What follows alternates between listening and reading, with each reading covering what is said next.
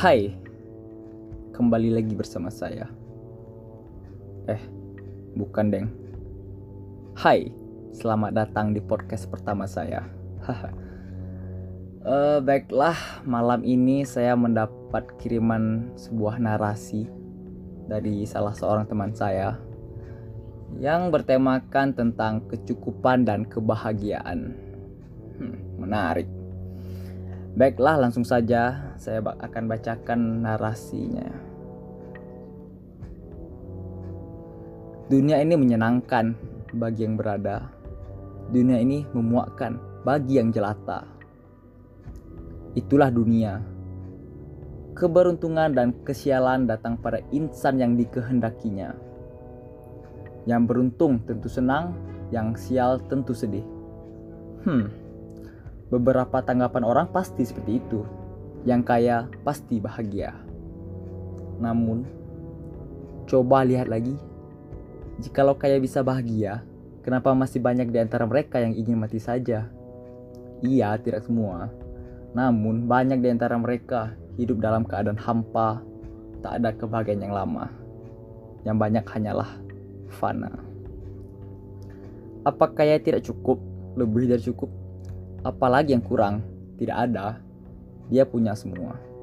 Yang diinginkan pasti mudah ia dapatkan.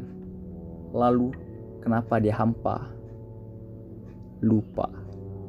Lupa atas apa? Lupa bahwa tanpa Tuhan mana mungkin dapat semua hal itu di dunia.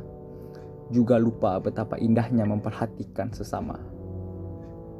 Begini lihatlah yang susah dari anak-anak remaja, dewasa, sampai tua renta, rela menelusuri jalan demi makan, banting tulang meski hasil tak sebanding. Menyerah? Tidak. Berhenti mencoba? tidak. Menangis? Tentu. Namun, tidak di depan manusia lain, melainkan di depan Tuhannya. Dia bahagia? Tentu. Dengan sepenuh hati ia menikmati hidupnya. Hmm, Bagaimana bisa? Sebab ia kenal Tuhannya. Ia tahu betul Tuhan tak memberikan ujian tanpa sebab. Pasti dapat hasilnya. Tak dapat di dunia, tak apa. Ia tahu Tuhan akan balas di alam selanjutnya. Tetaplah memandang semua hal dengan positif. Tidak ada hal yang lama. Semua akan kadaluarsa pada waktunya. Kadaluarsa apa maksudmu yang akan kadaluarsa? Kebahagiaan? Kesengsaraan?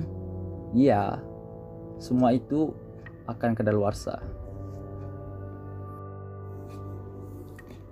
Maka bersyukurlah selagi cukup, berbahagialah selagi hidup.